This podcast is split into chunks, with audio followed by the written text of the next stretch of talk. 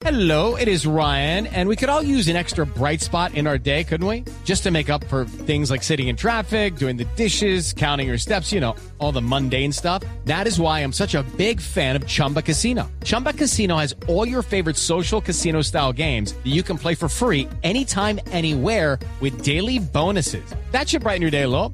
Actually, a lot. So sign up now at chumbacasino.com. That's chumbacasino.com. No purchase necessary. BGW. Void were prohibited by law. See terms and conditions. 18 plus. Pues estamos en Cartagena, específicamente en el centro de convenciones, en el marco del Festival Internacional de Música de Cartagena. Esta vez con un componente muy particular y es que han decidido unir la música con la tecnología y ya era hora. Iban un poco tarde con el tema y estamos aquí gracias a YouTube, a Google específicamente, que con YouTube pues le está dando este componente tecnológico a todo lo que está pasando aquí y nos está contando cómo ha cambiado la industria de la música. Tengo como invitado a Juan Paz, que él es manager de diferentes artistas y además tiene un montón de tiempo en la industria musical y nos va a contar él de primera mano que ha vivido toda la transformación. ¿Cómo ha sido, Juan? Bienvenido a la nube. Bonita, muchas gracias. Aquí estamos. Primero, ¿cómo has visto desde los últimos 10 años hacia acá que se han movido las cosas? El, cam- el cambio es gigante, es, es, una, es una época chéverísima para estar en la industria porque la conexión con el fan es inmediata. Ya no es un problema de distribución, es un problema de contenido.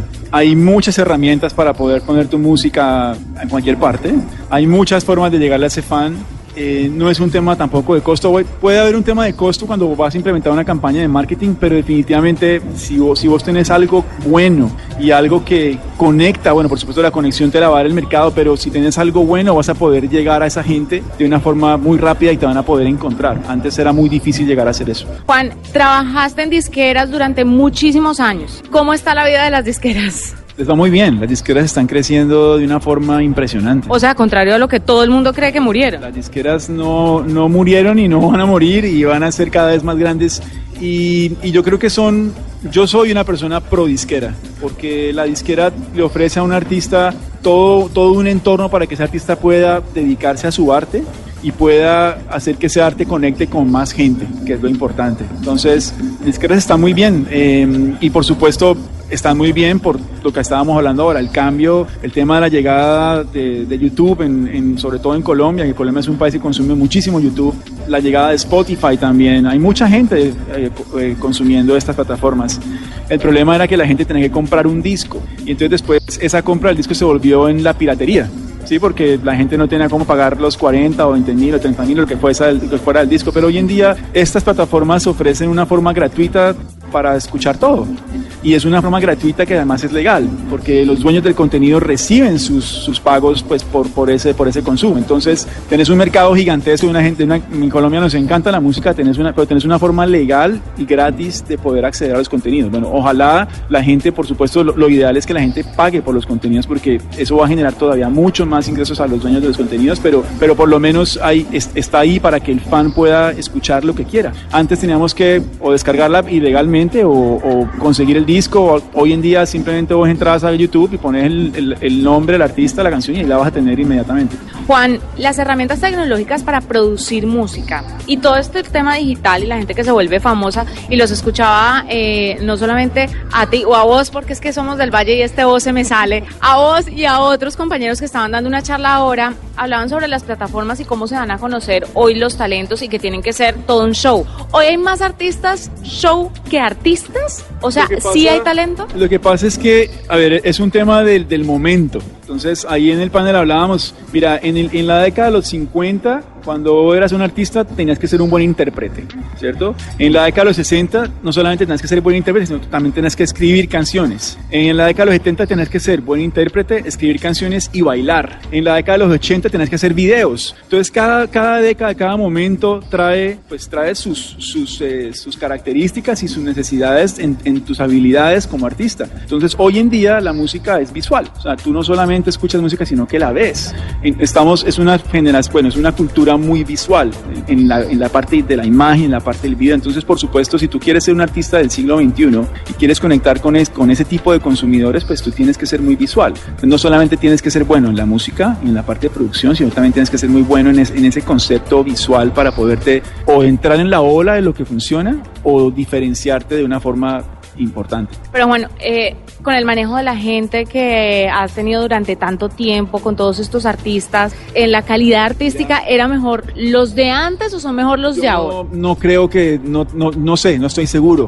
Y quizás te voy a decir una cosa, porque sé- mucha gente me va a odiar por decirlo, pero quizás la calidad de hoy es mejor, porque es que hoy suena mejor, hoy se ve mejor, hoy se escucha mejor, porque tenés mejores herramientas para hacer las cosas. Tú grababas antes una batería, una guitarra en unas condiciones muy complicadas y tienes que tener un montaje gigantesco. Hoy en día con, con la tecnología puedes lograr sonidos increíbles y producciones increíbles con muy poco, muy pocos recursos y de una forma diferente. Herramientas tecnológicas, ¿cuáles eh, serían las mejores para los artistas que están O surgiendo? sea, todo lo que está, o sea, por supuesto, en términos de distribución, creo que YouTube es, es lo más inmediato, es lo más visual. Tú, tú te puedes hacer en YouTube, tú puedes mostrarte en YouTube, muestras tu música, muestras quién eres, muestras tu tema visual, tu concepto visual es muy importante. Por supuesto, todas las redes sociales, Juanita, o sea, Instagram, Facebook, por supuesto. Twitter, aunque Twitter está ahí como quedado también, es una forma de dar una opinión y de dar un tono o darle un color a las cosas que se plantean. Y, yo creo que también em, hay una cosa muy importante, creo, que muchos artistas utilizan, algunos sí, otros no, y es el WhatsApp, porque,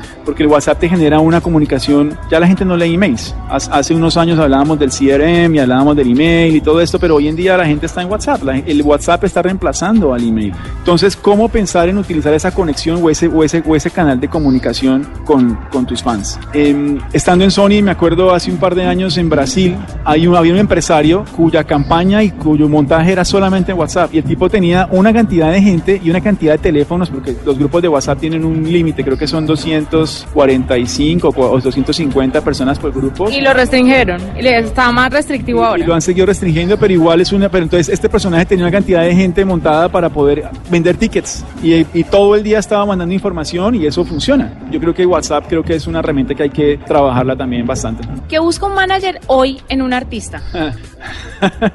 Qué buena pregunta. A ver, yo creo que hay muchas cosas. Eh, por supuesto, que te guste la música, que, que tú creas en que tú puedes vender eso, que tú puedes sentarte y, y representar a esa persona y, y venderla de corazón. Creo que es un aporte, es un tema muy importante. Tiene que haber allí esa conexión. Pero también buscas artistas que sean proactivos, gente que quiera trabajar, gente que esté conectada, gente que entienda el momento. O sea, porque también hay muchos artistas que, quiere- que creen que el manager tiene que solucionarles la vida y están sentados esperando a que alguien llegue a solucionar la vida. Y eso hoy en día no funciona así. Tú quieres artistas proactivos, conectados, que, que ya tengan, un, que, que sean, que estén conscientes de su negocio. La conciencia es muy importante. O sea que si te llega un artista o un excelente talento, una excelente voz, un Frank Sinatra colombiano, sin redes, tal vez no le echas el ojito. A mí no creo que me interese mucho y te lo digo porque, porque el trabajo va a ser un trabajo muy complicado de, de conectar. O sea, lo que hoy funciona, funciona porque es el momento que vivimos.